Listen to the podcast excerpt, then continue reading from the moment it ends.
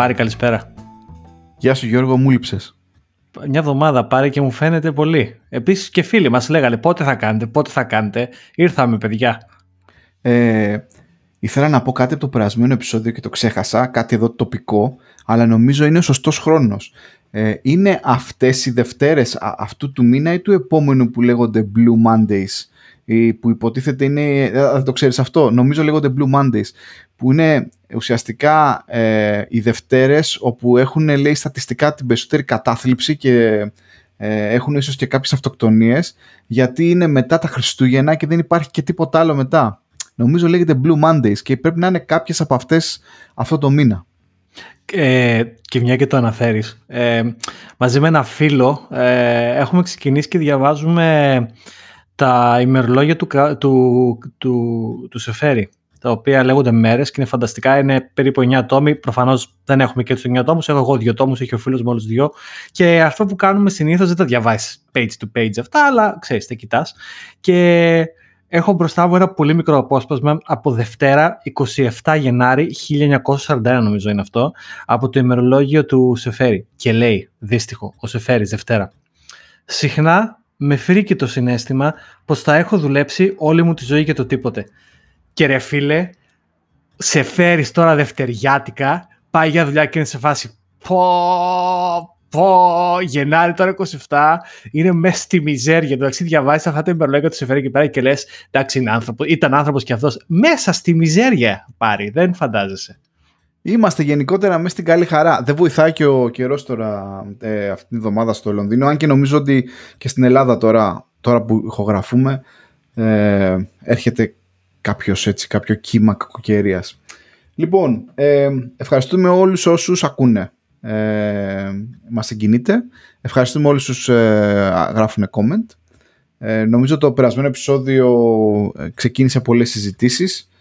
Ε, αλλά τώρα ήρθε... Ε, θέλω έτσι να δώσουμε πάλι μια τεχνική, ας πούμε, θα ζητήσω συγγνώμη στους μη τεχνικούς ακροατές της εκπομπής, να επιστρέψουμε λίγο στα δικά μας. Λίγο στα δικά μας, γιατί είμαστε με το δικό μας, το δικό μας τον πόνο λίγο πάρει, γιατί μην το ξεχνάμε, είμαστε και τεχνικοί άνθρωποι και έχουμε τον πόνο μας. Μπράβο, είμαστε μετανάστες, δουλεύουμε στο Λονδίνο, αγαπάμε και άλλους μετανάστες, θα συζητήσουμε και θα συνεχίσουμε πάντα για τη μετανάστευση. Αλλά στο τέλος της ημέρας είμαστε 9 to 5ers, John, ε, George. Ε, όχι και 9 to 5, εντάξει, είναι... δεν, δεν, δεν, δεν μπορώ πάλι, μην το λες έτσι. Ε, Μα εδώ μου λίγες για τα ημερολόγια του Σεφέρι, να πούμε για τη Δευτέρα 29 Ιανουαρίου. Ε, άντε, και ο Σεφέρι έτσι ένιωθε. Δηλαδή, πραγματικά ήταν μέσα στη μιζέρια ο άνθρωπος και αυτός. Τι να πήγε ο Σεφέρι τώρα, τέλος πάντων. Μεγάλος ποιητής. Ωραία. Θα το πάμε σιγά σιγά και θέλω πρώτα να ανοίξουμε τη συζήτηση για ένα άρθρο που διαβάσαμε και οι δύο στου Financial Times, όχι μόνο οι δύο, όλοι, ε, έχει να κάνει με το Λονδίνο, την Αγγλία και το Brexit και λέει επί της ουσίας ότι κάποιες εκατοντάδες χιλιάδες μεταναστών τον τελευταίο 1,5 χρόνο ή και παραπάνω ε, εγκαταλείπουν το Ηνωμένο Βασίλειο. Φανταστικό. Και 700.000 περίπου άνθρωποι λένε στο Λονδίνο, το οποίο είναι ένας γιγάντιος αριθμός, ε, κυρίως Ευρωπαίοι. Πολύ ωραίο και πολύ καλογραμμένο άρθρο, το οποίο θα αφήσουμε ένα link ε, ε, κάτω στα, στα σχόλια για όσους μπορούν να το διαβάσουν και είναι και στους Financial Times γιατί έχει ένα paywall δυστυχώς. Ε, αλλά νομίζω είναι φανταστικό και ένα σχόλιο που έλεγε κάποιος από κάτω και θα το κρατήσω και θα το αναφέρω είναι ότι αυτό που κάνει fail το άρθρο να πάρει υπόψη να πούμε είναι ότι το, γιατί το άρθρο σχημάτιζε την εικόνα ότι αυτό συμβαίνει κυρίως λόγω του κορονοϊού κτλ. Αλλά αυτό που έλεγε το σχόλιο και θα συμφωνήσω εγώ, θεωρώ ότι είναι ένα μεγάλο συνοθήλευμα μεταξύ του κορονοϊού και του Brexit. Δηλαδή αυτά είναι δυνάμεις και ζυμώσεις που γινόντουσαν, θα μιλήσω για το Λονδίνο που το έβλεπα χρόνια, εδώ και να πω το 2016 όποτε και ψηφίστηκε το Brexit. Δηλαδή ήταν μια κουβέντα που σε θεωρητικό επίπεδο τη συζητάγαμε και τη συζητάμε πολλοί Ευρωπαίοι, όχι μόνο Έλληνες, Ευρωπαίοι γενικά, και είναι και η αλήθεια, και θα μιλήσω και λίγο για τον εαυτό μου, αλλά το ενστερνίζονται και άλλοι αυτό, ότι στην πραγματικότητα δεν αισθάνεσαι το ίδιο welcome όπως αισθανόσουν πριν το 2016 που ήταν το δημοσίευμα. Ναι, και ίσως βέβαια χρειαστούν λίγο χρόνια, ε, λίγα χρόνια παραπάνω για να δούμε την, ε, την πλήρη εξέλιξη αυτού του φαινομένου, αλλά είναι σημαντικό ότι βλέπω ας πούμε από τον, από τον μικρό κοσμό μου, έτσι, τον, τον μικρό κόσμο τον κοινωνικό, διαβάζοντας το άρθρο των Financial Times, αμέσως μπορώ να κάνω relate με ε, συζητήσεις γνωστών και φίλων εδώ στο Λονδίνο όπου κάποιοι από αυτούς μου λένε ότι εγώ γυρίζω στην Ελλάδα. Οπότε όπου υπάρχει καπνός υπάρχει και φωτιά. Ε, ενδιαφέρον αυτό. Μπορεί να ανοίξει μια πολύ μεγάλη συζήτηση. Ε, εγώ θα πω βέβαια την καθαρά προσωπική μου ε, έτσι, ε, εμπειρία, απλά και μόνο για να, για να την πω. Έχοντας ήδη κάνει ένα jump από την Ελλάδα σε χώρα του Κεντρική Ευρώπης, συγκεκριμένα στο Λουξεμβούργο. Από το Λουξεμβούργο κάνοντας jump στο Λονδίνο, μπορώ να πω ότι πια έχω κουραστεί να κάνω jump χώρες, δηλαδή δεν θεωρώ ότι είναι πάρα πολύ εύκολο να πετάγεσαι από τη μία χώρα στην άλλη, ιδιαίτερα μέσα στην Ευρώπη. Όχι ότι είναι αδύνατο, αλλά είναι soul crashing, ας πούμε, πραγματικά. Και η καθαρά δική μου άποψη είναι ότι αν τα πράγματα πάνε εντελώς λάθος εδώ πέρα, είμαστε εντελώς άτυχοι και για πολλούς άλλους λόγους, νομίζω ότι απλά θα γυρίσω στην Ελλάδα, στο σπίτι μου. Είχαμε αυτή την κουβέντα με τη σύντροφό μου σχετικά με τη μετανάστευση σαν Ευρωπαίοι πολίτες από την Αγγλία στην, σε μια χώρα της Ευρώπης. Ε, και η κουβέντα στην οποία, εκεί που καταλήγει η κουβέντα μας μάλλον πάντοτε, είναι ότι το μεγάλο πρόβλημα και η μεγάλη αδυναμία της Ευρώπης είναι ότι δεν υπάρχει μια κοινή γλώσσα στην οποία μπορούμε όλοι να συνεννοηθούμε. Και ακούγεται πολύ trivial, ίσως πολύ απλό αυτό, αλλά είναι βασικό πρόβλημα. Γιατί για παράδειγμα, αν ξέραμε ότι, κοίταξε να δεις, πρέπει να μάθουμε γερμανικά γιατί αυτό μιλάνε όλες οι δουλειές κτλ. Θα μαθαίναμε γερμανικά. Αλλά το πρόβλημα είναι ότι αν είναι να πας στη Σουηδία θα πρέπει να Σουηδικά, αν είναι να πας στην Ολλανδία θα πρέπει να Ολλανδικά και, και το θέμα ποιο είναι. Ακόμα και αν λένε κάποιες δουλειές, ναι παιδιά, ελάτε, είναι στα αγγλικά. Ναι, ίσως να είναι στα αγγλικά για τα απολύτως απαραίτητα, αλλά πριν ξεκινήσει το meeting και ενδιάμεσα στο meeting και όταν θα τρώνε στην, στην κουζίνα και όταν θα είναι έξω θα μιλάνε Ολλανδικά ή θα μιλάνε Σουηδικά ή θα μιλάνε Γερμανικά. Δεν θα μιλάνε Αγγλικά επειδή είσαι εσύ γύρω εκεί πέρα. Και το αποτέλεσμα είναι ότι αν κάποια στιγμή με τον έναν άλλο τρόπο θα χρειαστεί να μάθεις μία γλώσσα. Το ερώτημα είναι όμως, πώς κάνεις αυτό το πρώτο βήμα σε μία άλλη χώρα που δεν μιλάει ε, που δεν μιλάς μάλλον τη γλώσσα τους. Χωρίς να ξέρεις ποια θα είναι αυτή η χώρα. Δηλαδή είναι πάρα πολύ δύσκολο. Και καλά οι δικές μας δουλειές είναι λίγο πιο απλές να πω την αλήθεια. Αλλά για παράδειγμα ένας άνθρωπος ο οποίος δεν κάνει τη δικιά μας δουλειά. Ένας ακαδημαϊκός όπως για παράδειγμα είναι η σύντροφός μου ή κάποιος άλλος.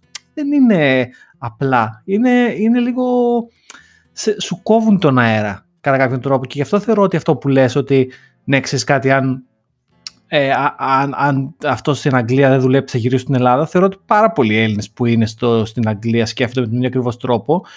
Και μεγάλος παράγοντας είναι και η γλώσσα. Εντάξει, και η κουλτούρα, αλλά νομίζω η γλώσσα είναι ο μεγαλύτερος παράγοντας. Είναι αυτό το, το uncertainty. Σωστό, σωστό, σωστό. Και μιας και λέμε για μετακινήσεις, θέλω να πω εδώ, για όσους ακούνε και το έχουν περάσει, πόσο soul crashing είναι η διαδικασία να ψάχνεις σπίτια στο Λονδίνο. Ιδιαίτερα, για, ιδιαίτερα για αγορά. Πίστευα ότι ήταν δύσκολο να, να, να νοικιάσεις, αλλά νομίζω η αγορά είναι χειρότερη και από την ε, αγορά εργασίας σαν διαδικασία. Ε, είναι το μεγαλύτερο, ξέρεις τι πιστεύω ότι με την αγορά του σπιτιού οπουδήποτε είναι ότι σε δένει σε έναν τόπο. Δηλαδή, ρεαλιστικά, κανένας δεν θα έχει τα λεφτά όλα να δώσεις ξέρω, όσα λεφτά θέλει ένα σπίτι. Ε, οπότε θα πάρεις ένα δάνειο. Το οποίο δάνειο θα διαρκέσει 25-30 χρόνια, δεν ξέρω πώς θα διαρκέσει. Και με τον έναν τρόπο δεν μπορείς παρά μόνο να φανταστείς τη ζωή σου στα επόμενα 25-30 χρόνια σε αυτόν τον τόπο και σε αυτό το σπίτι. Εμένα προσωπικά αυτό είναι κάτι το οποίο με αγχώνει. Δεν μπορώ να φανταστώ π.χ. 25 χρόνια να είμαι στο ίδιο μέρος. Βέβαια τα λέω αυτά και είμαι στο Λονδίνο πάνω από 10. Οπότε ξέρεις είναι ουδέν μονιμότερο του προσωρινού τελικά και κάπου πρέπει να κάνεις ένα reality check. Αλλά είναι δύσκολες αποφάσεις. Και η αγορά τώρα κιόλας είναι τρέλα. Ε, και επίσης ένα άλλο λάθος που έκανα σχεδόν 5 με 6 χρόνια πια στο Λονδίνο ε, επειδή έχω αυτό το, αυτές τις συνήθειες του δυτικοπροαστήτη ας πούμε, του, που πίνει καφέ 6 χρόνια στο Λονδίνο δεν το γύρισα αρκετά. Τώρα το μετανιώνω. Ε, κλειστήκαμε εδώ πέρα στη, στη, στο, χυψ, στο χυψτέρικο ε, κύκλο μας εδώ στο κέντρο του Λονδίνου. Δουλέψαμε αρκετά δεν κάναμε και τις βόλτες που έπρεπε και τώρα που θα χρειαζόταν να ξέραμε το Λονδίνο έτσι ώστε να ξεκινήσουμε την έρευνα, τώρα θα μας τα φάει το Uber. Καλά, κοίταξε, αυτό νομίζω είναι γενικά μια, ένα λάθος που το κάνουμε πολλοί άνθρωποι και ξεκινάει από το γεγονός ότι λες να βρω ένα σπίτι κοντά στη δουλειά. Και ναι, τελικά με τη γνώση των, ε, των κάποιων χρόνων στην Αγγλία θα πω ότι μάλλον δεν είναι και η καλύτερη τακτική και ότι ίσως καλύτερα να είσαι λίγο πιο μακριά. Εμένα γενικά, και θα το πω αυτό και για τα σπίτια αλλά και για άλλα πράγματα, π.χ. για υπολογιστές. Εμένα μου αρέσει να έχω ένα πολύ ξεκάθαρο χώρισμα μεταξύ προσωπικής ζωής και, εργα... και εργασιακής ζωής. Τι θέλω να πω; Δεν θέλω το σπίτι μου να είναι κοντά στη δουλειά. Π.χ. ξέρω κάποιους ανθρώπους που δουλεύανε στο Canary Wharf και μένανε και στο Canary Wharf. Εγώ δεν το έκανα ποτέ αυτό το πράγμα, το βρίσκω depressing. Δηλαδή φαντάσου να δουλεύεις, ξέρω εγώ, στην ε, Κηφισιά και να μένεις και στην Κηφισιά. Ή, ε, δεν, δεν μου αρέσει εμένα. Το θέλω να έχει μια απόσταση το ένα με το άλλο. Ακόμα και αν είναι ταλαιπωρία. Πρώτον. Δεύτερον, ποτέ δεν χρησιμοποιώ τον υπολογιστή της δουλειάς για προσωπικά πράγματα. Ποτέ. Διότι ακόμα και αν λες, βλέπω Netflix στον υπολογιστή της δουλειάς, που τέλος πάντων σίγουρα ο network administrator ξέρει τι κάνεις και δεν θέλω. Ε, είναι ότι θα έχεις από πίσω ανοιχτό ένα Slack, θα έχεις από πίσω ένα email ανοιχτό, κάτι θα απαντήσεις, δεν κάνεις ποτέ. Το μυαλό σου ποτέ δεν φεύγει από τη δουλειά. Και τρίτον, και πολύ σημαντικό, στο προσωπικό μου το κινητό δεν υπάρχει κανένα messaging service της δουλειάς. Ποτέ, κανένα. Δηλαδή στο κινητό μου δεν υπάρχει Slack, δεν υπάρχει email, δεν υπάρχει τίποτα. Αν θες να είμαι ε, πώς να σου πω, on call ή κάτι τέτοιο, να μου δώσεις κινητό. Εγώ δεν το κάνω στο δικό μου το κινητό αυτό το πράγμα. Ή αν δεν μπορείς η δουλειά να το κάνεις και με υποχρεώσει, έχω μια παλιά συσκευή τέλος πάντων, το οποίο θα το έκανα εκεί πέρα σε ένα άλλο νούμερο. Αλλά και το ίδιο και με τα σπίτια λοιπόν. Ε, αυτά όλα είναι learnings από πολλά χρόνια για πολλά που κάναμε. Οπότε, αν κάποιος νέος μας ακούει εκεί να πάει σε οποιοδήποτε μέρος της Ευρώπης, όχι μόνο στην Αγγλία, θα έλεγα παιδιά, δημιουργήστε αυτά τα, αυτές τις αποστάσεις μεταξύ προσωπικής ζωής και δουλειάς, μείνετε λίγο παραέξω και πάρτε ένα ποδήλατο αν είστε στο Λονδίνο και γυρίστε το, διότι με ένα ποδηλατάκι εγώ έτσι γύρισα κάποιες περιοχές εκεί πέρα που ψάχνει τώρα ο Πάρης και τις είδα και πήγα στα πάρκα και πολύ ωραία. Ναι, να πω ότι ο Τζόρτζ είναι ένας θησαυρός ε, εμπειριών, παρόλο που είναι πολύ humble και δεν το αποδέχεται. Και μας, ε, μου έδωσε εμένα και τη γυναίκα μου ένα-δύο tips να, να δούμε μια περιοχές, μια, μια-δύο περιοχές και κάπως έτσι αρχίζουμε από τη μία περιοχή στην άλλη ας πούμε πληρώνοντας βέβαια αδρά το Uber γιατί δεν είμαστε για ποδήλατο αυτή τη στιγμή. Βέβαια Γιώργο τώρα που τα είπες όλα αυτά και έχεις πει κάτι σωστό, είμαστε, εγώ και εσύ είμαστε το yin και yang γιατί όλα αυτά που είπες εγώ είμαι το ακριβώς αντίθετο. Είμαι ο τύπος που έχω πάντα το Slack της, ε, της εταιρείας στο κινητό, ε, είμαι ο τύπος που κάποια στιγμή ανέπτυξα και μια σχέση junkie ας πούμε με το on call ε, θα κοιτάξω πάντα ακόμα και στις διακοπές στη δουλειά κτλ και ο... Α, χρησιμοποιώ και το λάπτοπ της, ε, της δουλειάς γιατί είναι απλά πολύ καλύτερο και θέλω να μιλήσουμε μετά για λάπτοπ. Ε, αλλά δυστυχώς θα πρέπει να το δώσω πίσω τώρα, μιας και αλλάζω δουλειά. Ελπίζω η καινούργια δουλειά να μου πάρει ένα αντίστοιχα καλό. Παιδιά, αυτό το 16 το MacBook Pro είναι πραγματικά από τα καλύτερα MacBook που έχω χρησιμοποιήσει ποτέ στη ζωή μου το, το 2019. Θα το πιάσουμε ε, μετά αυτό γιατί έχουμε και νέα. Θα το πιάσουμε. Ε, αλλά ναι, μετα, μετανιώνω γιατί όχι μόνο και ποδηλατάκι είχα και το οποίο δεν το έκανα. Μετανιώνω γιατί τώρα είναι, είναι πολύ ρε παιδί μου βίαιο αυτό το πράγμα ξαφνικά από το κέντρο του Λονδίνου να πηγαίνεις, ξέρω εγώ, στην 4η, 5η, 6η ζώνη με κάποιο ταξί μια συγκεκριμένη ώρα να βλέπεις ένα σπίτι για 15 λεπτά και μετά να, να, να γυρίζεις ε, πίσω. Μου, μου λείπει αυτή ε, η εμπειρία. Όπως και να έχει. Ε, να μιλήσουμε λίγο για για λάπτοπ. Αφού το, το φέραμε και το, φέραμε. Μια και το φέραμε πάρει ναι. με το λάπτοπ. Γιατί ε, εγώ το είδα χθες. Έχει κανένα δύο μέρες που κυκλοφορεί αυτό το νέο. Και γενικά δεν μου αρέσει τώρα εγώ να το παίζω εδώ. Ότι σας λέμε τα νέα. Ε, Προφανώς, άμα το είδαμε εμείς, το είδατε και εσείς δεν είναι θέμα. Αλλά αυτό το, το, το νέο για το οποίο λέω είναι ένα rumor βασικά. Και δεν είναι απαραίτητα νέα. Αλλά πιστεύω έχει μεγάλη δόση αλήθειας. Ένας ε, ένας αναλυτής τέλος πάντων ε, λέγεται Ming Chi Kuo, ο οποίος είναι γενικά reliable ε, σε ό,τι φήμες έχει βγάλει και το διαβάζουμε στο 9 to 5 Mac, οπότε είναι mainstream, θα το κάνουμε link ε, στα notes.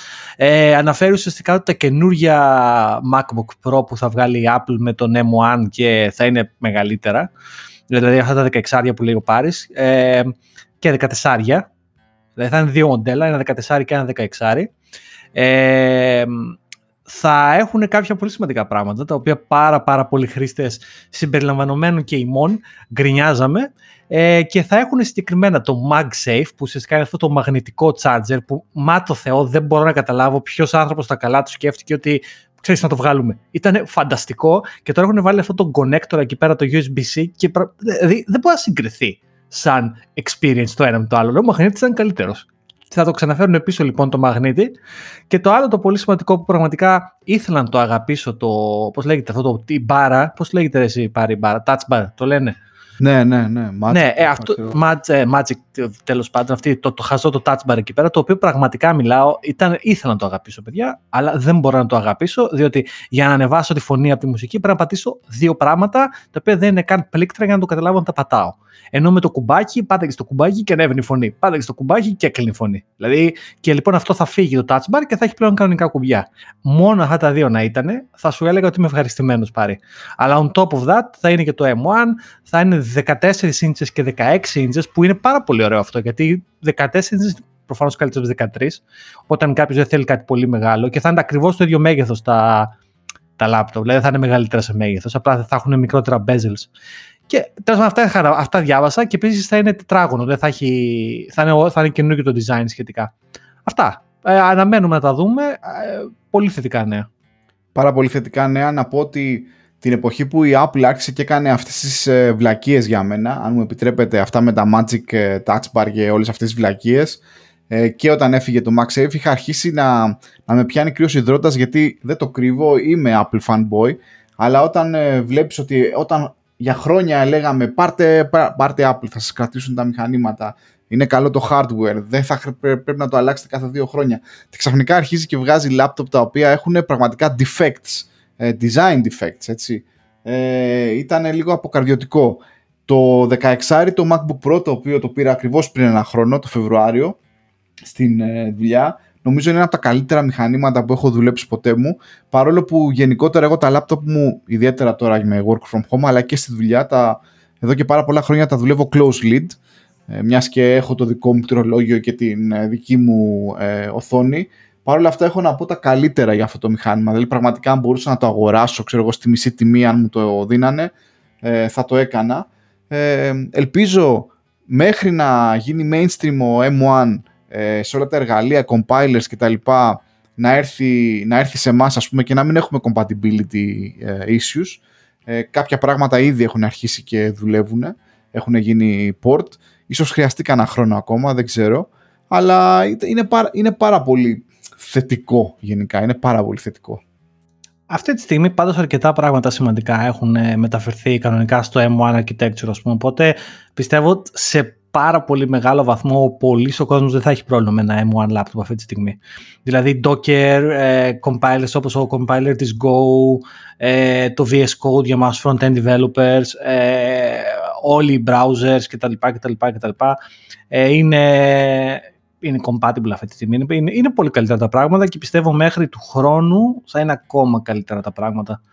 Ε, και αναμένουμε φυσικά. Ε, το μόνο που θα πω εγώ πάρει και θα πω ότι είσαι τυχερός που δουλεύεις με το λάπτοπ με κλειστό το καπάκι, είναι ότι αν δουλεύει με ανοιχτό το καπάκι και χρησιμοποιήσεις το πληκτρολόγιο, παρόλο που το τωρινό πληκτρολόγιο είναι σαφώς βελτιωμένο από τα προηγούμενα ημερολόγια των προηγούμενων χρόνων, εγώ στη δουλειά που έχω το. Δεν έχω το, το ίδιο μοντέλο που έχεις εσύ MacBook Pro 16, έχω το προηγούμενο, το, το 15 inches, το, το προηγούμενο το, το δικό σου το, και το πληκτρολόγιο ξέβαψε. Το α δηλαδή για παράδειγμα στο δικό μου πληκτρολόγιο έχει ξεβάψει. Το, και το ίδιο έχει συμβεί στο πληκτρολόγιο της, ε, της μου που είναι ακόμα ένα χρόνο πιο πριν από το δικό μου. Ε, γενικά δηλαδή τα πληκτρολόγια τους, η ποιότητα των υλικών κτλ. Δεν ξέρω ρε παιδί μου, δεν είναι. Δυστυχώς δεν είναι. Ενώ η αδερφή μου έχει ένα παλιό 2015 MacBook Pro 15 που είχα από την προηγούμενη μου δουλειά και το είχα αγοράσει μισή τιμή όπως λες και της το έδωσα σαν δώρο και έχει εκείνο το 2015 MacBook Pro και είναι αθάνατο. Πραγματικά το πληκτρολόγιο είναι τέλειο. Ε, έχει και USB 3 ξέρω εγώ ports και έχει το καλό, δηλαδή είναι το τελευταίο genuinely καλό laptop 15 της, της Apple. Ε, ακόμα και τώρα το θεωρώ ανώτερο. Το, το, το πληκτρολόγιο που έχει τώρα αυτό το laptop είναι αρκετά καλό αλλά δεν είναι για, για ανθρώπους σαν και εμένα. Θα κάνουμε κάποια στιγμή μια μεγάλη συζήτηση για πληκτρολόγια, αγαπημένο μου θέμα, όπως και αγαπημένο θέμα πολλών. Ε, αλλά δεν είναι για ανθρώπους σαν και εμένα, οι οποίοι απλά σπάνε, τι να σου πω, το βιάζουν ρε παιδί μου. Πάρει είσαι από εκείνους τους ανθρώπους, είσαι από εκείνους τους ανθρώπους που όταν έχεις ένα argument το καταλαβαίνεις από τον τρόπο με τον οποίο πληκτρολογείς. Ναι, ναι, ναι, ναι, ξέρουν αν είμαι νευριασμένος ή οτιδήποτε. Το καταλαβαίνεις από το πληκτρολόγιο. Πάρε, έχω και άλλη μια ερώτηση για να δούμε αν θα πρέπει να συνεχίσουμε να είμαστε φίλοι και να κάνουμε το podcast ή όχι. Ε, όταν ε, δουλεύεις, γιατί το ρώτησα και στο Twitter αυτό και θα το ρωτήσω και εσένα, πόσα ανοιχτά tabs και πόσα unread notifications έχεις, δηλαδή στο, στο browser πόσα tabs έχεις ανοιχτά; Ε, έχω maximum 4 με 5. Επίσης δεν έχω πολλά notifications και επίσης δεν μου αρέσει να έχω και πολλά unread στο email, με πιάνει άγχος. Είμαι τύπος που μπορεί κάθομαι το βράδυ και, και σβήνω πράγματα. Μπράβο, πάλι το ξέρω ότι είμαστε φίλοι, γιατί και εγώ τέτοιος ακριβώς τύπος είμαι.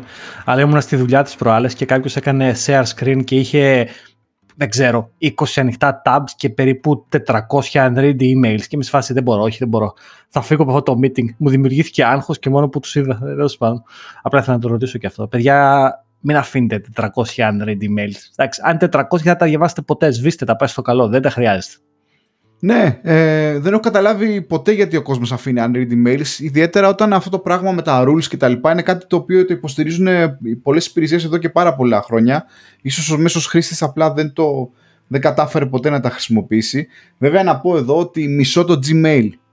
Το λέω αυτό έτσι. Το θεω... Δηλαδή δεν ξέρω, είμαι άνθρωπος που τελικά, ενώ το χρησιμοποίησα τα πρώτα χρόνια, όταν ήταν πραγματικά κάτι πολύ διαφορετικό από όλα τα άλλα, ε, μετά από λίγο καιρό χρόνια τώρα, δεκαετίες, χρησιμοποιώ πια email clients, είτε είναι το mail app, είτε είναι ο Thunderbird και είμαι εθισμένος σε rules και όλα αυτά και δεν κατάλαβα ποτέ όλο αυτό το με τα labels του Gmail, κάπου εκεί δηλαδή το έχασα. Ε, εγώ η αλήθεια είναι ότι είχα Gmail, αλλά μετά μεταφέρθηκα στο δικό μου domain name και χρησιμοποιώ το Fastmail που είναι μια υπηρεσία από την Αυστραλία, Down Under. Ε, τη χρησιμοποιώ πολλά χρόνια. Είμαι ευχαριστημένος. Ε, Τώρα τελευταία είναι διάφορα καινούργια βέβαια services τα οποία τα παρακολουθώ. Ξέρω εγώ service όπως το Tutanota νομίζω που είναι λίγο πιο secure. το hey.com το οποίο το κάνανε οι άνθρωποι που έχουν κάνει και το Basecamp και έχει τελείως άλλη στρατηγική που ουσιαστικά πρέπει να κάνεις accept ε, κάποιον που σου στέλνει email. Είναι τελείως διαφορετικό. αλλά να σου πω την αλήθεια επειδή και εγώ χρησιμοποιώ clients και επειδή είμαι πολύ ευχαριστημένο με το fast mail και επειδή έχω και το δικό μου domain name, είναι πολύ μεγάλη μανούρα να μετακινηθείς από το ένα στο άλλο και είμαι ευχαριστημένος οπότε ναι, δεν, δεν χρησιμοποιώ και εγώ Gmail να πω την αλήθεια. Δεν, δεν, και δεν μου αρέσει και εμένα. Ειδικά μου τη χαλάσανε λίγο τη ζάχαρη όταν τα χωρίσανε σε διαφορετικά tabs. Εκεί που, έχεις, που, που νομίζω ίσως μπορείς να το κάνεις disable, αυτό δεν είμαι σίγουρος. Αλλά γενικά δεν ξέρω. Το philosophy είναι λίγο. Δεν μου αρέσει. Πολύ locking και αυτό πάλι. Σωστά, ξεφύγαμε τώρα εκεί από τα MacBook, πήγαμε στα email και τώρα θα ξαναξεφύγω ο George και θα πω έτσι κάτι για να ευθυμίσουμε. Η Amazon και συγκεκριμένα το AWS βγάζει προχθές ε, ε, announcement και λέει ότι ανοίγουμε γραφείο στην Αθήνα και ξαφνικά ο μέσος μετανάστης στην κεντρική Ευρώπη Έλληνας πληροφορικής ονειρεύεται ότι γυρίζει πίσω στη μαμά του και πιάνει δουλειά στο Amazon. Το σχολείο σου. Ε, είναι το όνειρο τώρα φαντάζομαι όλων. Ότι, κοίταξε, θα πω το εξής, το έλεγα και σε κάποιους φίλους και το έλεγα και στο Twitter και θέλω να πω ότι γενικά είμαι φύση αισιόδοξος άνθρωπος. Δηλαδή δεν μπορώ να βλέπω απεσιόδοξο τον κόσμο, δεν, δεν μπορώ να λειτουργώ έτσι, είμαι αισιόδοξο. Θεωρώ γενικά ότι στην Ελλάδα υπάρχει μεγάλη μεγάλη περίπτωση τα πράγματα στο δικό μας τομέα, ειδικά στο IT, να πάνε πάρα πολύ καλύτερα. Κινήσεις όπως αυτές της Amazon και της Microsoft πιο πριν που ανακοίνωσε ένα data center κάποια στιγμή στην Ελλάδα και το TeamViewer που έχουν μια ωραία ομάδα στα Γιάννη, αν δεν κάνω λάθος. Και γενικά τέτοιες μεγάλες εταιρείες θεωρώ ότι αυτές οι μεγάλες εταιρείες είναι αυτό που λέμε first movers. Είναι αυτοί που κάνουν την πρώτη κίνηση, γιατί έχουν resources, γιατί μπορούν. Θεωρώ ότι και με το Brexit, αλλά και γενικά με την όλη κατάσταση, η Ελλάδα θα αποκτήσει πάρα πολύ περισσότερο ε, αριθμό από τέτοιες εταιρείες οι οποίες θα ανοίξουν regional offices στην Αθήνα. Γιατί έχει καλό καιρό, γιατί έχει μορφωμένο κόσμο αξιόλογο. Δεν το λέω μόνο ε, επειδή είμαι Έλληνας και αγαπάω τους, τους φίλους μου, αλλά γιατί και με τη σύγκριση με άλλους λαούς το θεωρώ ότι είμαστε όντως ε, σε πολύ καλό σημείο. Και ε, αυτό που προβλέπω ότι θα γίνει είναι ότι θα αρχίσουν να δημιουργούνται και πάρα πάρα πολλά startups. Δηλαδή υπάρχουν αυτή τη στιγμή established ελληνικά startups που πλέον δεν είναι καν startups, είναι μεγάλες εταιρείες. Το Workable, το Scrooge, ε, ο Σπιτόγατος μου αρέσει πάρα πολύ σαν τη δουλειά που κάνουν τα παιδιά στο Σπιτόγατο. Ε, τέτοια πράγματα αυτά θα δημιουργήσουν, ξέρεις, δημιουργούν αυτά τα mafia, πώς λέει το PayPal mafia που λένε, ή το Skype mafia. Π.χ. η TransferWise που δούλευα σε κάποιο περίοδο, ε, ο founder ήταν το Skype και αυτό που επίσης αυτός που έστειξε το Twilio ήταν από το ίδιο Skype ε, group. Θέλω να πω ότι όλα αυτά τα, οι πρώτες εταιρείες και αυτές που έρχονται στην Αθήνα και γενικά σε όλη την Ελλάδα, εγώ θα ήθελα να τους δω κι αλλού. Χαίρομαι που στα Γιάννα είναι το TeamViewer.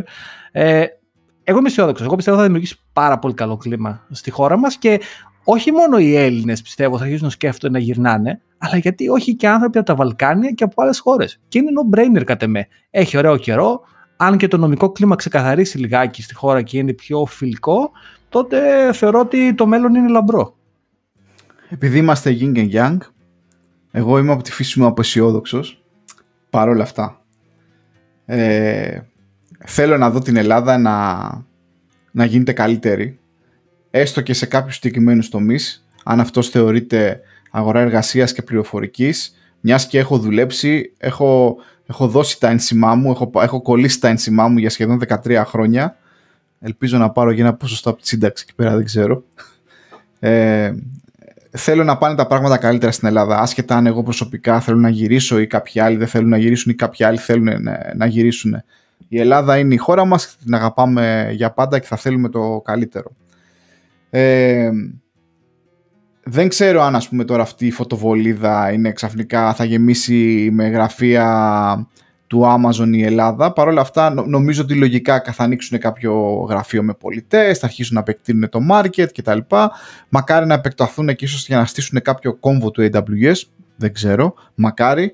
Θα δημιουργήσει και αυτό κάποιες ε, ε, ε, δουλειές. Θέλω να βλέπω ότι θα ήθελα να δω την Ελλάδα λίγο σε θέμα, και χωρίς να το πάμε πολιτικά, ε, θα ήθελα να δω την Ελλάδα να αλλάζει φορολογικά και να έχει μια σταθερότητα γιατί αυτός πιστεύω ότι είναι ο καταλήτης που θα, θα, θα κάνει τα μικρά και ίσως και τα μεγάλα μαγαζιά να έρθουν σε μεγάλο βαθμό στην Ελλάδα. Να αυξηθεί δηλαδή, ναι, να, να έχουμε πλουραρισμό πια επιλογών. Η ελληνική αγορά, γιατί δυστυχώς ακόμα είναι αρκετά μικρή. Και αυτό που ανέφερα και για τα startups και αυτό όντως όλο έχει ως ε, μεγάλο ερωτηματικό αυτό που είπες ακριβώς. Πρώτον, να σταθεροποιηθεί το φορολογικό κομμάτι και να ξέρεις τι πληρώνεις και τι δεν πληρώνεις. Και δεύτερον, να υπάρξει απλή νομοθεσία που να καθορίζει τι γίνεται με τα options που σου δίνει κάποια εταιρεία. Για να δημιουργηθούν startup και ο κόσμος να ψήνεται να πάει στη startup, πρέπει να έχεις ένα κομμάτι της εταιρείας, κάποια options, δηλαδή κάποιες μετοχές που λέμε στα ελληνικά. Αυτές, αυτό το πράγμα αυτή τη στιγμή στην Ελλάδα και νομοθετικά αλλά και στην κοινωνία κοινωνική συνείδηση είναι κάτι σαν ένοχο. Δηλαδή, άμα πεις σε κάποιον, έχω μετοχέ στην, δεν ξέρω, στη Workable. Αυτόματα πιστεύεις ότι θα πει ο άλλος, κοίτα να δεις, ρε. Α, το πλούσιο και έρχεται και μας μιλάει. Πώς νο, δηλαδή, πιστεύω ότι αυτά είναι πράγματα που θα πρέπει λίγο να αλλάξουν νομοθετικά και στην, ε, στη φιλοσοφία του κόσμου, πώς θα αντιμετωπίζουμε. Και αυτό θα βοηθήσει πάρα πολύ. Τέλος πάντων, μην το πάμε παραπέρα. Εγώ είμαι αισιόδοξος. Θεωρώ ότι υπάρχει μέλλον. Πολύ ωραία κίνηση αυτή με το Amazon και γιατί όχι. Σωστό, σωστό. Ε, Μίλησες πριν για την TransferWise. Θα πω ένα μυστικό εδώ πέρα, παιδιά, μην το πείτε. Και εγώ δούλεψα για λίγο καιρό στη TransferWise. Αλλά δεν τους άρεσα γιατί δεν μας άρεσαν, να πούμε.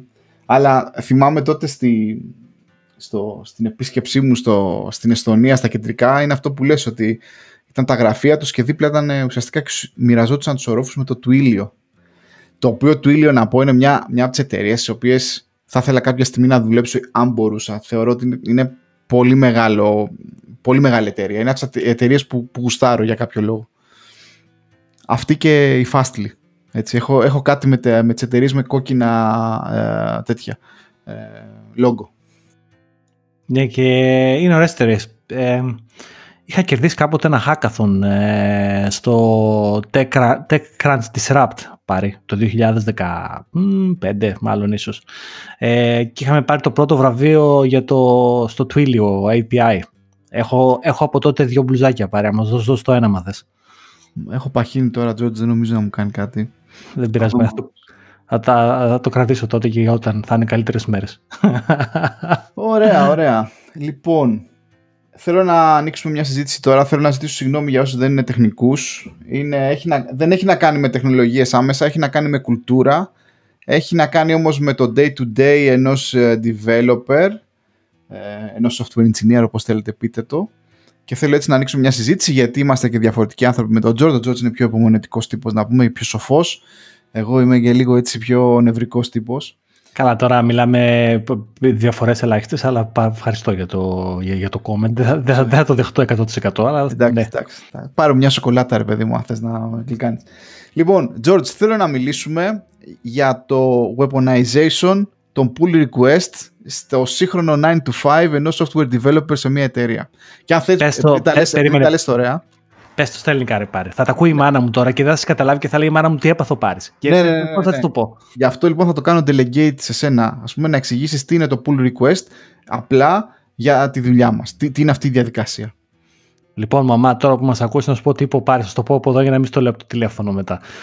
Όταν ένας developer γράφει κώδικα, οτιδήποτε κώδικα, πρέπει να τον βάλει κάπου σε ένα κεντρικό σημείο που έχουμε όλο τον κώδικα. Αυτό τώρα για να το βάλεις, κάνεις ένα ένα pull request, έτσι λέγεται. Αυτό ουσιαστικά λες στους συναδέλφους σου, παιδιά, τον έγραψα τον κώδικα, έχω σκοπό να τον βάλω εκεί πέρα, ρίχτε τον μια ματιά. Αυτό είναι όλη η φάση. Που ε, στην πράξη ακούγεται απλό. Ε, ότι ναι, θα, πάει σε, θα πω, εγώ θα κοιτάξω τον κώδικα του πάρει και θα πω ναι, πάρει, το βάζει στο σωστό σημείο. Εντάξει, κόμπλε όλα. Αλλά ναι, η πραγματικότητα μάλλον δεν είναι πάντα έτσι. Για πες πάρει. Ναι, και τώρα λοιπόν, Γιώργο, για να θα κάνω μια συζήτηση, θέλω να, καταρχήν να, να σε ρωτήσω εσύ στη ζωή σου πολλές φορές το νιώθεις ότι ρε παιδί μου ξέρεις έχω πάει σε 10 δουλειές 9 στις 10 δουλειές έχω δει μια συγκεκριμένη συμπεριφορά. Ωραία. Και σε εκνευρίζει αυτή η συμπεριφορά. Και αυτό το 9 στις 10 ας πούμε γιατί για μένα σχεδόν τόσο είναι σου, σου δημιουργεί ένα bias. Αλλά ως άνθρωπος γενικότερα είσαι σε άλλες συζητήσεις, ακούς άλλους ανθρώπους και λες Α, αποκλείεται. Εγώ δεν το έχω, δεν το έχω δει αυτό ποτέ κτλ. Εσύ νιώθεις ποτέ έτσι, γιατί εγώ πολλές φορές σε συζητήσεις, ίσως και με ανθρώπους που θέλουν να είναι και λίγο πιο politically correct, είμαι ρε παιδιά, βλέπω, έχω ξέρω εγώ 20 χρόνια εμπειρίας. 9 στις 10 φορές βλέπω αυτή τη συμπεριφορά, αυτή τη στρέβλωση. Πώς γίνεται να μην τη βλέπετε κι εσείς; Για πες μου λίγο. Μπορεί να είμαι και εγώ λάθος, έτσι. Μπορεί να, με, να βυθίζομαι στα bias μου σαν άνθρωπος.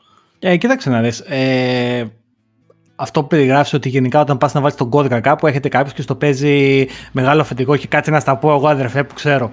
Ε, εγώ αυτό μου θυμίζει όταν είσαι στο γυμναστήριο και κάνεις μία άσκηση και, πάει, και σκάει πάλι κάποιος φλούφλης και λέει Ε, αδερφέ, δεν το κάνεις καλά. Κάτσε να σου δείξω εγώ πώς γίνεται. Άντε παράτα μας, μεγάλε. Εγώ θα το κάνω λάθος. Α ξεφορτώσουμε. Τέλος πάντων, ε, δεν μπορείς να το κάνεις αυτό στη δουλειά. Θα μπορούσε να το πεις στον άλλο. Δεν, δεν είναι λογικό και δεν είναι καλή πρακτική. Αλλά αυτό που ήθελα να πω και να τραβήξω μια παράλληλη γραμμή στα δύο είναι. Νομίζω ο κόσμος, και πάλι ξεκινάω θετικά. Νομίζω ο κόσμος κατά βάθος θέλει να είναι βοηθητικός. Δηλαδή είναι σε φάση. Α, να το βοηθήσω τον Πάρη, είναι και καινούριο στη δουλειά. Τώρα θα αλλάξει δουλειά Πάρη. Ε, να πει, α, το βοηθήσω τον Πάρη, να του πω εγώ πώς γίνεται το πράγμα. Αλλά είναι αυτό που λέει μια αμερικάνικη παροιμία. Ο δρόμος για την κόλαση είναι στρωμένος με καλές προθέσεις.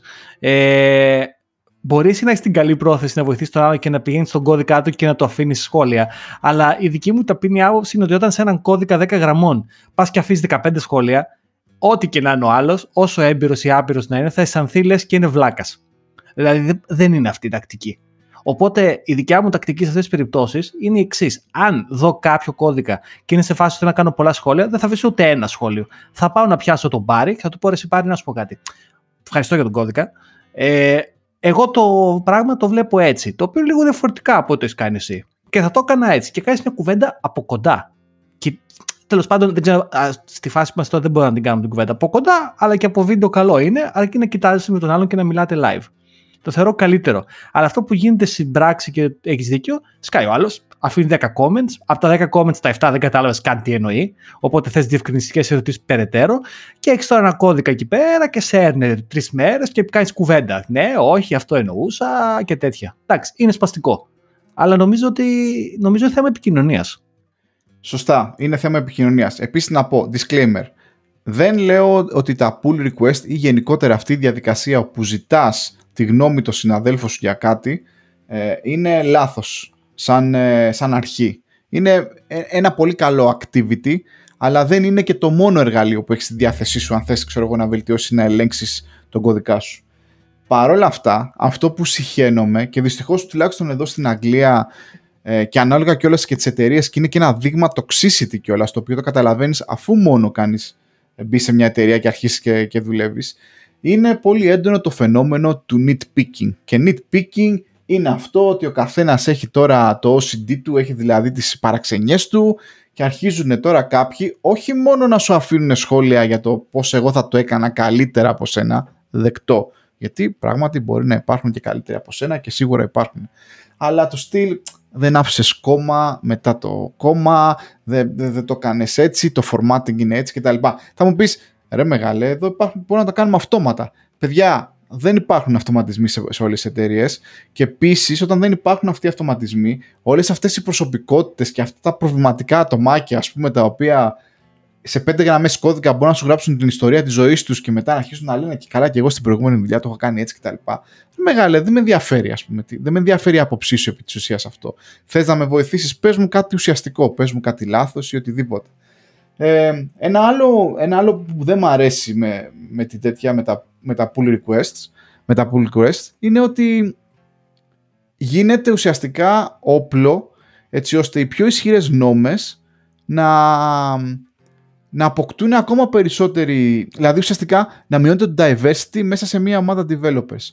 Αυτοί που είναι οι πιο bossy θα λένε λοιπόν θα το κάνουμε έτσι και τα λοιπά και όποιος το κάνει διαφορετικά και άμα το κάνεις διαφορετικά δεν σου κάνω merge στο pull request. Επίσης θεωρώ απίστευτα γελίο και, και πιστεύω ότι όλες οι σύγχρονες development ομάδες αυτή τη στιγμή κάνουν suffer από το λεγόμενο pull request fatigue. Πολλά pull request άμα, υπάρχει μεγάλα ποσοστά, άμα υπάρχουν μεγάλα ποσοστά μαλακίας στην development ομάδα ε, χάνεται χρόνος στα comment και stale pull request. Κάθονται εκεί όπως λες για 3-4 μέρες.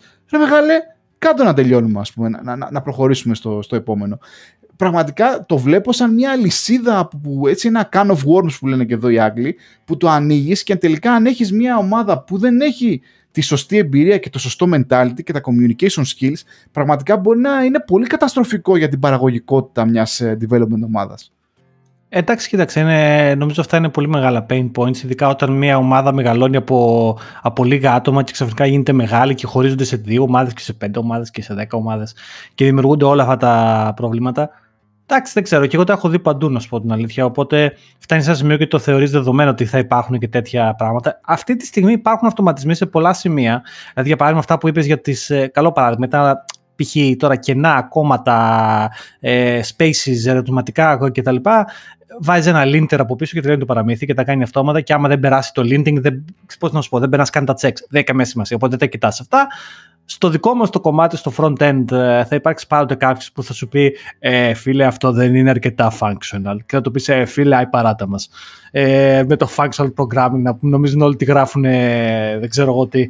Αλλά εντάξει, Τέλος πάντων, πάντα θα υπάρχει κάποιος. Δηλαδή, πώς πω, και δεν θεωρώ ότι αυτό είναι ίδιο της δικιάς μας δουλειάς μόνο. Η μητέρα μου, ας πούμε, δούλευε πολύ 3-20 χρόνια, ε, μια και ξέρω ότι μας ακούει. Είχε πάντοτε κάποια συνάδελφο κτλ. η οποία της έλεγε: Κακώς έβαλες τις φούστες δίπλα στην πόρτα, οι φούστες έπρεπε να μπουν δίπλα στο ταμείο. Άντε τώρα βγάλε σε κουβέντα γιατί οι φούστες δεν έπρεπε να είναι δίπλα στην πόρτα. Και να... θέλω να πω ότι οι άνθρωποι έχουν πάντοτε opinions και κατά πάσα πιθανότητα θα παθαίνουν διαφορετικές με τα δικά σου και το όλο ερώτημα πάντοτε είναι πώς θα βρεις τη μέση λύση για να προχωρήσεις παρακάτω. Γιατί, παιδιά, αν είναι δεν βγαίνει κανένας. Ε, οπότε εντάξει. Τέλος πάντων, είναι δύσκολα αυτά. Αυτό είναι αλήθεια και δυστυχώς δεν μπορείς να τα δεις αυτά τα φαινόμενα ε, κατά τη διάρκεια του, ε, της συνέντευξης ε, σε μια εταιρεία. Οπότε προσεύχεσαι ας πούμε να, να πέσεις με, και να δουλεύεις με λογικούς ανθρώπους. Παρ' όλα αυτά, επειδή όσες φορές είχα την, τη δυνατότητα και ήμουνα, είχα θέσεις στις οποίες μπορούσα να επηρεάσω πολλές φορές ε, απόψεις ή και επιλογές δεν θα, δεν θα πω ψέματα. Έχω υπάρξει κι εγώ μικρός δικτάκτορας, αλλά προσπαθώ όσο, όσο μπορώ να, να εκλογικεύω αυτή την κατάσταση. Τι θέλω να πω; Δεν θα κάτσω, δεν θα περιμένω να έρθεις εσύ στη νέα δουλειά τον πρώτο μήνα και να αρχίσω να σου σπάω τα νεύρα στον πρώτο μήνα γιατί ας πούμε δεν συμφωνείς με τις τεχνικές επιλογές ή τον τρόπο που γενικά γράφεται κώδικας σε μια μικρή ομάδα που ανήκουμε τώρα πια και οι δύο. Θα προσπαθήσω να σου το πω την ώρα που κάνουμε τη συνέντευξη. Ότι κοίτα να δεις φιλαράκο, εμείς εδώ γράφουμε ε, αυτό τον κώδικα, γράφουμε αυτές τις τεχνολογίες, κάνουμε αυτό και κάνουμε το άλλο. Το θεωρώ πολύ άτιμο γενικότερα. Άλλα να λες συνέντευξη και έρχεται να έρχεται ο άλλος και επειδή δεν ξέρεις τα expectations και τι θέλει ο καθένας να κάνει επαγγελματικά, να, να, να, να υπάρχει μετά μια κόντρα η οποία τελικά καταλήγει να βγαίνει και στα pull request που είναι ένα πολύ, μια πολύ καλή τεχνική, ένα πολύ καλό εργαλείο για να βελτιωθεί η ποιότητα του κώδικα. Αλλά γίνεται τελικά το πεδίο της μάχης έτσι ώστε ο καθένας να μετρήσει το εγώ του για να μην πω και, και τίποτα άλλο. Ε, ναι. Και μια και έπιασε τη συνέντευξη, θεωρώ ότι η συνέντευξη είναι μια βλακεία.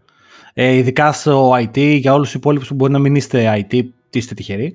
Αλλά στο IT η συνέντευξη είναι μια βλακεία. Ε, η συνέντευξη αποτελεί ε, μια διαδικασία μεταξύ δύο ή περισσότερων ατόμων, οι οποίοι έμπειροι ε, στη συνέντευξη λένε αυτά που θέλει να ακούσει ο άλλος. Και οι δύο πλευρές λένε ψέματα. Εσύ λες ψέματα, ο άλλος λέει ψέματα και γενικά χαριετιζόμαστε. Το, το πιο ίσως ξέρω εγώ κομμάτι που έχει μια κάποια σημασία είναι ίσως ένα τεστ που μπορεί να σε βάλουν να κάνεις, το οποίο άλλη γελιότητα αυτό τέλος πάντων. Και α, κάνει και ένα τεστ, θα περάσει το τεστ, θα πεις εσύ ψέματα, θα πει ο άλλος ψέματα, θα πείτε Χα, όλα τι καλά, χα, χα. Θα πας και μετά θα γίνουν αυτά που λέει ο Πάρης. Θα βρεθεί ξαφνικά ότι θα υπάρχουν γιγάντια εγώ, θα υπάρξουν dysfunctions στην ομάδα. Απλά εγώ αυτό που πιστεύω και αυτό που κάνω, τα παίρνω ως δεδομένο. Προφανώς και θα υπάρξουν dysfunctions και στην τελική, αν, αν δεν χρειαζόντουσαν τα πράγματα βελτίωση, δεν θα προσλαμβάνανε εσένα. Οπότε, ε, υπό μία έννοια, για να συνεχίζουν να προσλαμβάνουν ή δεν έχουν αρκετό κόσμο ή έχουν προβλήματα και δεν ξέρουν πώς θα τα λύσουν ή κάτι τέτοιο. Αυτό είναι πραγματικότητα. Δηλαδή, κάποιος πρέπει να κάνει κάτι. Οπότε, εντάξει, τα dysfunctions τα παίρνεις και λίγο δεδομένο θα υπάρξουν. Το θέμα είναι εσύ πώς θα καταφέρεις να τα αντιμετωπίσεις. Και αυτό, ήταν, αυτό είναι ακόμα ένα γιγάντιο προσωπικό μου struggle. Πώς εγώ σαν άνθρωπος θα καταφέρω να κάνω navigate όλα αυτά τα dysfunctions και τα προβλήματα που έχει μια ομάδα. Που, αποτελούν, που, που αποτελεί την ίστατη μάχη, πιστεύω, κάθε ανθρώπου, γιατί δεν είναι μόνο στη δουλειά, είναι στην προσωπική σου ζωή.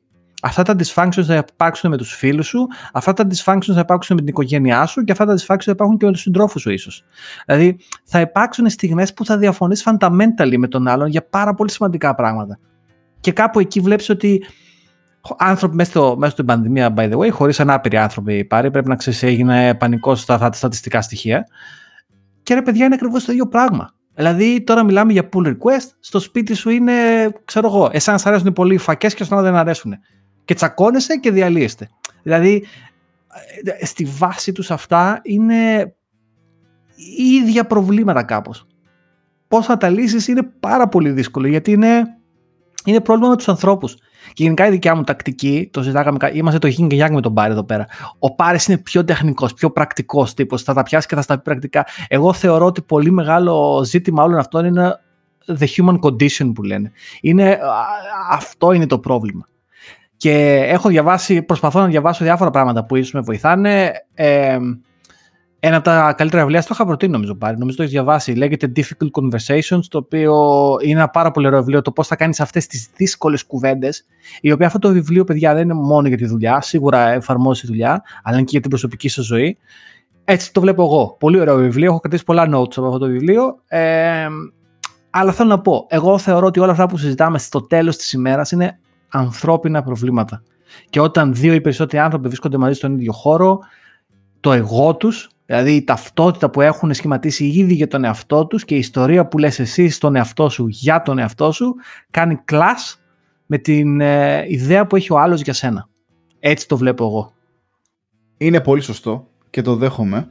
Και επίσης δέχομαι ότι και εγώ με τη σειρά μου, ας πούμε, ε, όπως λες και εσύ διαβάζεις, αντίστοιχα προσπαθώ να καλύψω αυτό το κενό.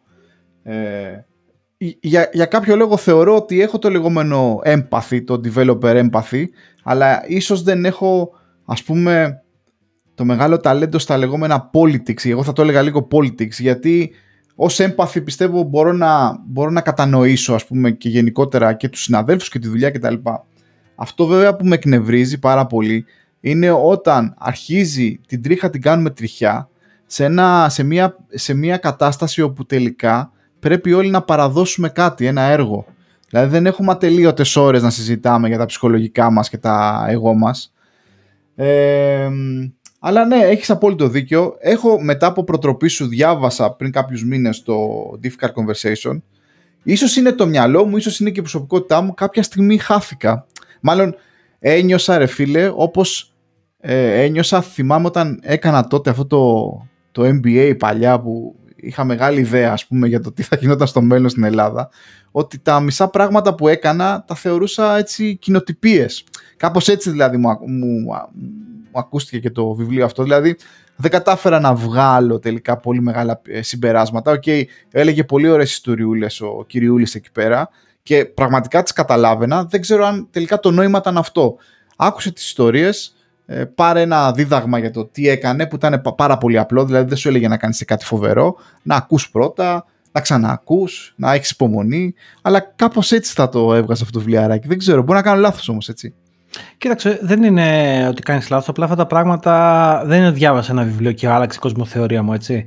Ε, και ένα πράγμα που προσπαθώ να κάνω τελευταία είναι να διαβάζω διαφορετικά. Δηλαδή, έχω προσπαθήσει να κάνω αυτό το που λένε αυτό το active reading ουσιαστικά. Δηλαδή, πλέον έχω σταματήσει να σέβομαι τα βιβλία και τα υπογραμμίζω. Κάνω, κάνω σημειώσεις στο διάστοιχο ε, και κρατάω σημειώσεις επίσης σε καρτέλες. Έχω μια καρτέλα εδώ μπροστά την οποία τη δείχνω στον μπάρι και κρατάω σημειώσεις από ένα βιβλίο που διαβάζω αυτή την περίοδο που λέγεται Designing Data Intensive Applications, το οποίο είναι ένα πολύ καλό βιβλίο για οποιονδήποτε έχει architect ε, βλέψει στη ζωή τέλος πάντων. Αλλά θέλω να πω ε, μια σημείωση που έχω γράψει από αυτό το βιβλίο και θα νομίζω είναι καλή πάση σε αυτό που λέει ο Πάρης και λέει αυτή η σημείωση, η σημείωση αυτή και αυτό το, η γραμμή μιλάει για reliability συστημάτων, δηλαδή πώς ένα σύστημα μπορεί να είναι reliable και ουσιαστικά πώς έπαθε τώρα το signal ε, προχθές που έπεσε γιατί πέσατε όλοι πάνω και το φάγατε. Ε, ε, αυτό είναι θέμα reliability, τέλος πάντων, αγαπάμε signal. Ε, λέει το λοιπόν το code, implement good management practices and training.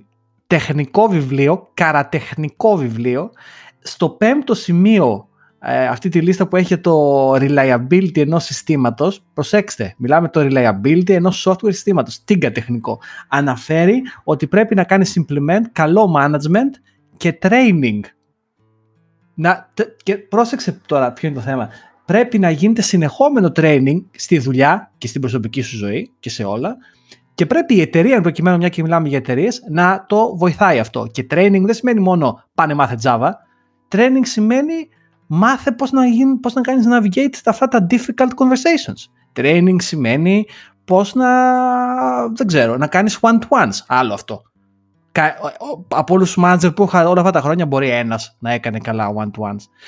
Οπότε είναι πολλά πράγματα και το να μάθεις να έχεις καλό management και να κάνεις training τους ανθρώπους με τους οποίους δουλεύεις είναι ακρογωνιαίος λήθος. συμφωνώ, συγγνώμη, είχα και το mute το τέτοιο. Συμφωνώ πάρα πολύ.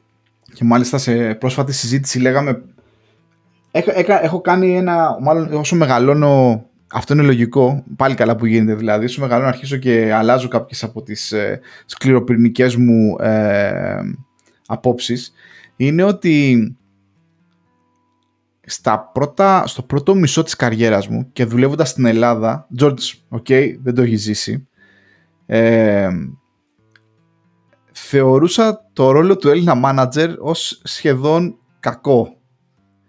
Και να σας πω την αλήθεια παιδιά, μετά από τόσα πολλά χρόνια στην αγορά, θα το πω κιόλας και ας χαλάσουμε οι καρδιές, ε, ήταν κακός. Δηλαδή έχω δουλέψει σε εταιρείες με ανθρώπους που όχι μόνο δεν είχαν ε, ακαδημαϊκό background στο, στη δημιουργία software, ε, ουσιαστικά μιλάμε για οικογενειακοκρατία, για κουμπάρους, για ο φίλος του φίλου, ο, οι τοποτηρητές, ε, προφανέστα καμία, ε, πώς να το πω, καμία κατανόηση για το τι είναι το software, πώς πρέπει να φτιάχνουμε software, πώς πρέπει να προσπαθήσουμε να φτιάξουμε software, γιατί δεν υπάρχει ε, μια λύση και όλα αυτά. Βέβαια, εντάξει, μεγαλώσαμε, μεγαλώσαμε σε αυτή την αγορά, έτσι, ανδρωθήκαμε σε αυτές τις τέτοιες.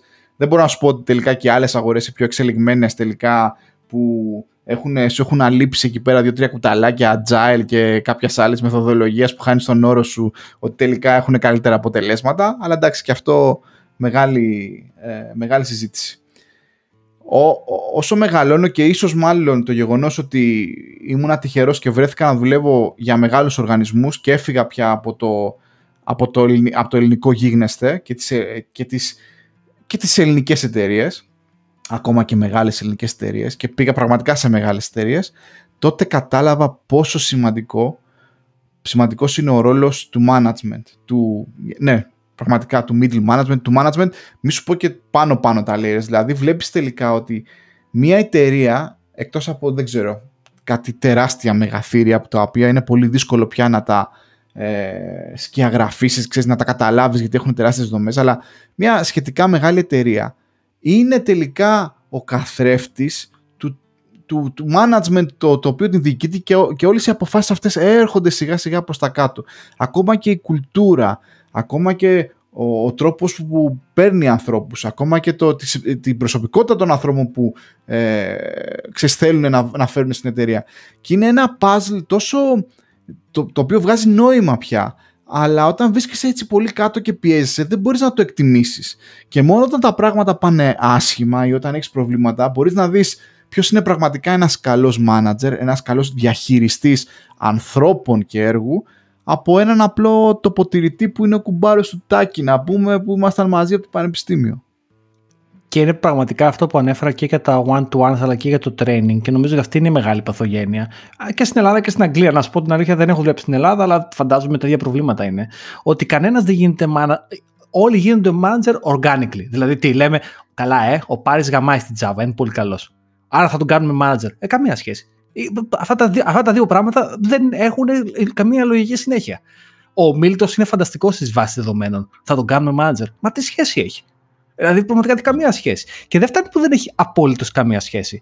Είναι ότι κανένας δεν λέει, ρε, εσύ, ωραίος τύπος ο Πάρης, ξέρει καλή Java, τον κάναμε manager, μήπως θα τον κάνουμε και train για management.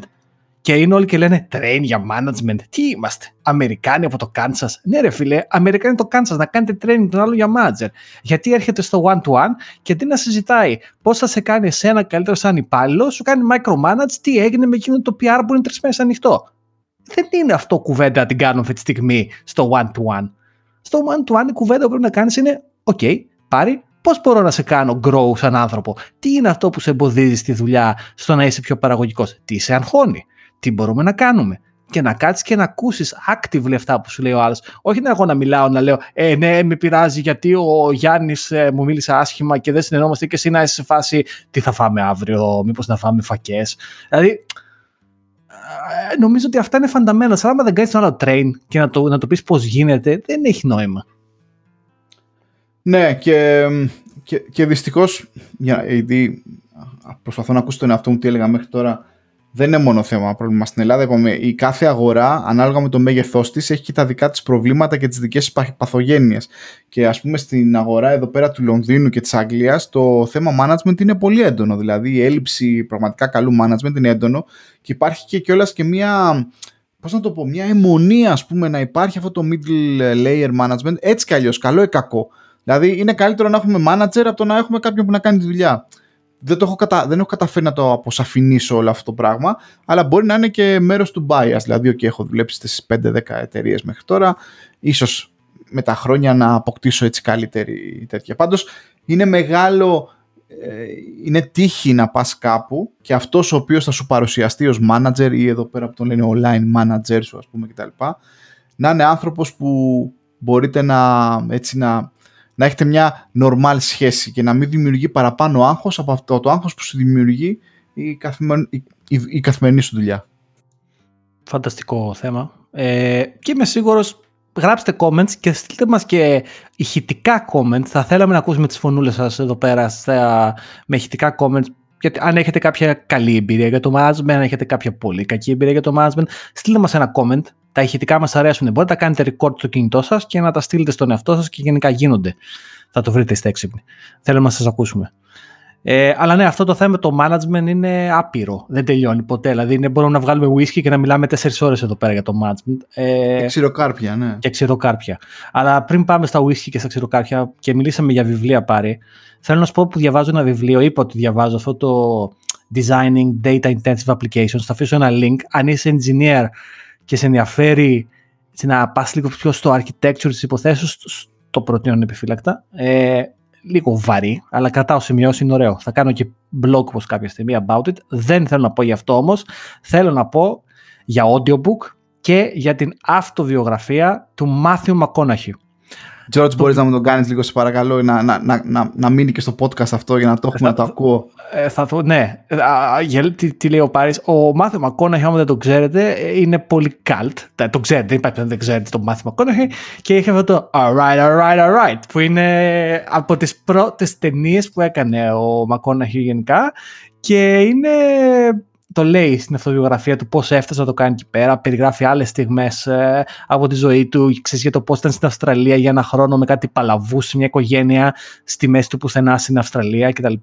Αλλά ποιο είναι το αστείο; Ο Μακόν έχει περιγράφει αυτές τις στιγμές της ζωής του κτλ. Αλλά έχει μια φωνή ο άτιμος.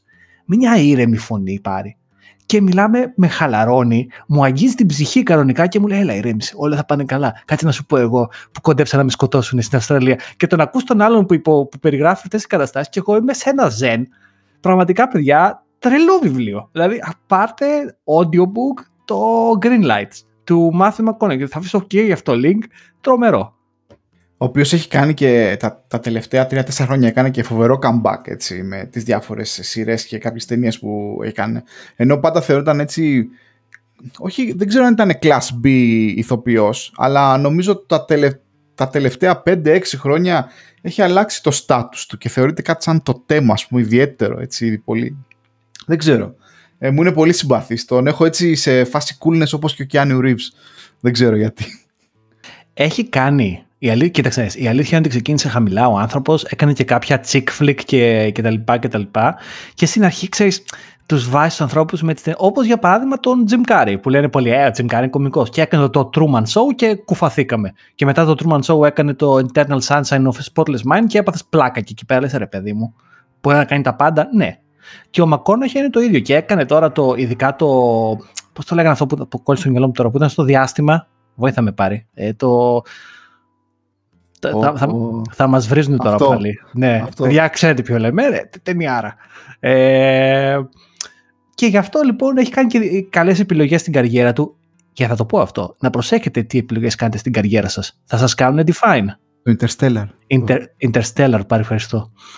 Ε, ναι, οπότε ακούω τη βιογραφία του McConaughey, πολύ καλός. Ε, και επίσης ακούω και ένα podcast από την LIFO, ε, για τον Σεφέρη όπου μάθαμε και για τα βιβλία ε, που λέγεται Μέρες. Επίσης ο πώς τον λένε τον άνθρωπο αυτό που τα περιγράφει από τη LIFO ε, έχει φανταστική ο, ο Στάθης Τσαγκαρουσιάνος. Στάθης Τσαγκαρουσιάνο ξέρω ότι δεν μας ακούς αλλά αν μας ακούς μακάρι να είχα τη φωνή σου. Έχει ο Στάθης Τσαγκαρουσιάνος ε, πάρει μια ωραία, μιλήχια ραδιοφωνική φωνή, περίπου πώς έχεις εσύ, γιατί εγώ δεν έχω, γιγάντιο cringe να μ' ακούω, αλλά ο Στάθης ο Τσαγκαρουσιάνος είναι καλύτερος. Έχει μια φωνή σε αυτή την ήρεμη, σαν το Μακόνα, έχει έτσι ηρεμή κι αυτός. Ωραία να το ακούσετε. Και γι' αυτό θα βάλω link.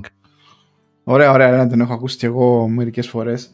Ε, George, να πούμε και κάτι τελευταίο και νομίζω ότι κάτι το οποίο φταίς εσύ ε, άρχισες να, αρχίσαμε να χρησιμοποιούμε Signal Πήγες το έπεσε όλος στο show εκεί στη Λαμία, άρχισε όλη η Λαμία να χρησιμοποιεί Signal και το Signal έπεσε. Και για αυτό εγώ, εσύ. εγώ φταίω, παιδιά, είπα και στη μάνα μου και στην αδερφή μου και είμαστε όλοι στο Signal τώρα και το μαζευτήκαμε και βολευτήκαμε και γκρινιάξαμε όλοι και ήταν σε φάση, έλα Γιώργο, γιατί μας πας στο Signal τώρα και τα λοιπά. Και τους είπα, παιδιά, είναι καλό το Signal και τα λοιπά. Παπ, τσακίστηκε και έπεσε το Signal.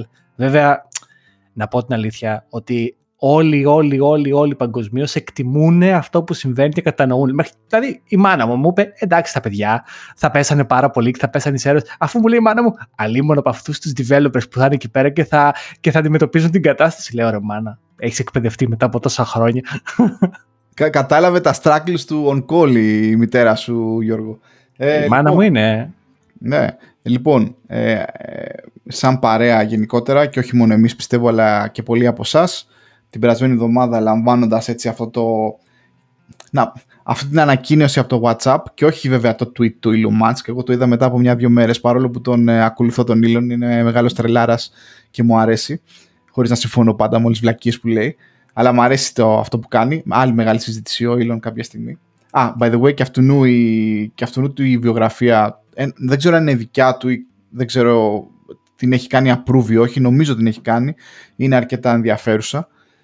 Ε, λοιπόν, αποφασίσαμε λοιπόν μετά το, την αλλαγή της πολιτικής του WhatsApp που επί της ουσίας δεν ήταν πολύ μεγάλη αλλαγή γιατί το, από το 2016 είχες στο δικαίωμα να κάνεις opt-out από το Facebook κτλ. Ο οποίος το είχε κάνει ε, ε, αυτός έχανε.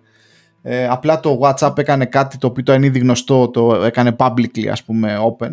Δημιούργησε ένα κύμα λοιπόν σε όλους μας που λέμε ok εντάξει δεν θα θέλαμε κάποια metadata από, τα, από τις ε, συνομιλίες μας και όχι οι ίδιες οι συνομιλίες ε, να μοιράζονται ας πούμε στο, στη μηχανή του Facebook έτσι ώστε αυτό να καταλαβαίνει λίγο παραπάνω ε, εμάς τους ίδιους. Και περάσαμε όλοι στο, στο Signal το οποίο Signal είναι ουσιαστικά μια μη κερδοσκοπική εταιρεία αν δεν κάνω λάθος η οποία η εταιρεία αυτή έχει φτιαχτεί από τους developers οι οποίοι φτιάξανε το σύστημα την τεχνολογία η οποία χρησιμοποιεί και το WhatsApp και το Telegram και δεν ξέρω εγώ και ποιο άλλο, αυτό το, το, το, πρωτόκολλο ας πούμε επικοινωνίας και υπόσχεται ότι τα δεδομένα μας δεν μοιράζονται πουθενά, ότι προφανέστατα είναι κρυπτογραφημένα, όπως είναι και στο WhatsApp βέβαια, όπως είναι και στο Telegram, απλά με διαφορετικούς τρόπους. Και εγώ να πω ότι, όπως και εσύ George, και εγώ και στην οικογένειά μου είπα και στους φίλους μου είπα και μέχρι τώρα γενικά λειτουργεί καλά. Εντάξει, είχαν αυτό το outtouch προφανέστατα, αλλά και το app το desktop, desktop app τους είναι αρκετά καλό και η, και, η, και η εφαρμογή στο iPhone δεν είναι τόσο άσχημη και ελπίζω να συνεχίσουν έτσι. Ναι και να πούμε ότι ένα μεγάλο ερώτημα που πρέπει να κάνεις συνέχεια στον εαυτό σου είναι να ρωτάς ότι αφού δεν το πληρώνω αυτό πώς επιβιώνει; Γιατί παιδιά τσάμπα δεν είναι τίποτα. Το WhatsApp επιβιώνει γιατί έχει από πίσω το Facebook και παίρνει τα, τα, τα, τα metadata που λέει ο Πάρης και βγάζει καλύτερα αποτελέσματα και σου πασάρει καλύτερες διαφημίσεις. Έτσι επιβεβαιώνει το WhatsApp. Το, το Telegram, πολλοί λένε ότι δεν είναι και τόσο πια καλύτερο από το WhatsApp, γιατί είναι ιδιωτική εταιρεία το Telegram. Δεν είναι κάποιος. Ε, δεν ξέρω, οργανισμός. Η διαφορά με το Signal είναι ότι το Signal είναι ένας οργανισμός όπως είπε ο Πάρης ανοιχτός, ο οποίος έχει πάρει ένα γιγάντιο donation 50 εκατομμύρια, το οποίο δεν είναι και το γιγάντιο, αλλά τέλος πάντων. Συν ότι έχει donations, By the way, αν έχετε την οικονομική δυνατότητα και το εκτιμάτε, κάντε donate. Εγώ και εσείς και οποιοδήποτε έτσι θα έχουν περισσότερα λεφτά και θα μπορούν να έχουν παραπάνω servers και δεν θα πέφτουν κάθε τρεις και δύο. Anyway, αλλά είναι ανεξάρτητοι. Οπότε, τι θα γίνει μακροπρόθεσμα, δεν θέλω να. Δεν ξέρω. Ε, αλλά αυτή τη στιγμή είναι ασφαλές, ζει, βασιλεύει. Θα δούμε. Ελπίζω να έχει πιο πολλά donations και να γίνει όπως η Wikipedia η Wikipedia έτσι, κάθε τόσο άμα έχετε πάει, σας βγάζει ένα μπανεράκι από πάνω, σας λέει παιδιά πεθαίνουμε, δώστε κάτι, δίνει ο κόσμος κάποια λεφτά, επιβιώνει για άλλο ένα χρόνο η Wikipedia, άντε ξανά μανά το επόμενο οχτάμινο η Wikipedia. Ε, τι να κάνουμε, έτσι είναι. Και κάπως έτσι είναι και το, το, το Signal. Ωραίο application να το βάλετε στο κινητό σας. Ωραίο, ωραίο. Λοιπόν, George, έχει... τελικά τα καταφέραμε. Μία ώρα και δύο λεπτά βλέπω εδώ πέρα. Να πούμε, να πούμε ότι έχουμε ήδη κάνει pivot και χρησιμοποιούμε πια το Squadcast μετά από προτροπή του George, ο οποίος είναι ο παραγωγός σε αυτό το κομμάτι του podcast. Ε, είναι σε λογική εργασία εδώ πέρα. Απλά... Πόσο, πόσο πληρώνουμε, ρε, George, το Squadcast τελικά; Ε, 20 το μήνα για 5 ώρες το μήνα πάρει. Ε, δηλαδή, αν το podcast, παιδιά, μεγαλώσει και το κάνουμε παραπάνω, θα ζητήσουμε donation. Θα ζητήσουμε, θα βάλουμε donation. ε, όχι, εντάξει. Ε, ναι, αλλά είναι πολύ ωραίο. Ο ήχος, ο ήχος νομίζω είναι καλύτερος. Ε, είχαμε κάποια σχόλια σχετικά. Ε, εντάξει, ωραίο είναι. Ωραίο. Λοιπόν, George, χάρηκα που τα είπαμε έτσι ξανά οι δυο μας. Βέβαια, θα ε, έχουμε ένα line-up από έχουμε. potential που λένε guests, γιατί είπαμε θέλουμε να έχουμε πλουραλισμό και να συζητάμε για διάφορα πράγματα, ιδιαίτερα σε αυτά που δεν είμαστε και τόσο ε, ειδικοί. Ευχαριστούμε όλους όσους δια, διαθέτουν έτσι μία ώρα και μας ακούνε. Δεν το περιμέναμε, παιδιά. Σας το, εγώ σας το ξαναλέω. Το ξεκινήσαμε απλά για να πίνουμε τον καφέ μας εδώ με το φλαράκι με τον George. Δεν περίμενα ποτέ ότι θα θα υπάρξει κοινό και είναι συγκινητικό για μένα. Και μας ακούνε και άνθρωποι πολύ αξιόλογοι και μας έχουν κάνει approach. Παιδιά, έχουμε ένα line-up κανένα δύο-τρεις ανθρώπους αυτή τη στιγμή που θα σας φέρουμε ανθρώπους που δουλεύουν στο aerospace, ανθρώπους που κάνουν agro-tech πράγματα, ανθρώπους που έχουν κάνει δικές τους εταιρείες. Θα, θα σας φέρουμε και να τους γνωρίσετε και εσείς δικοί μας φίλοι και γνωστοί, οι οποίοι εκτιμούμε ε, και ελπίζω να ξέρεις να εκτιμάσει, να εκτιμήσουν και εσάς. Ε, αλλά ναι, είναι όπως λέει ο Πάρης. Εγώ πρέπει να μας ακούει η μάνα μου, η μάνα του Πάρη. Γεια σας. Ε, Πώς λένε, την, πώς λένε τη μητέρα σου, ρε Πάρη; Η κυρία Βιβία, αλλά δεν ακούει podcast η κυρία. Ε, πάρει, κάτσε ρε πάρει. Okay. Ε, ένας, ένας πρέπει να βάλεις τη μαμά να ακούει. Γεια σα κύριε. Αλλά, αλλά απαιτεί να την παίρνω τηλέφωνο κάθε μέρα να της λέω τι έφαγα. Οπότε είναι και αυτό σαν podcast για αυτή. Αυτό είναι στάνταρ για Ελληνίδα μάνα. Καλό απόγευμα πάρει. Καλή εβδομάδα, George. Τα λέμε το επόμενο Σάββατο. Γεια χαρά. Γεια.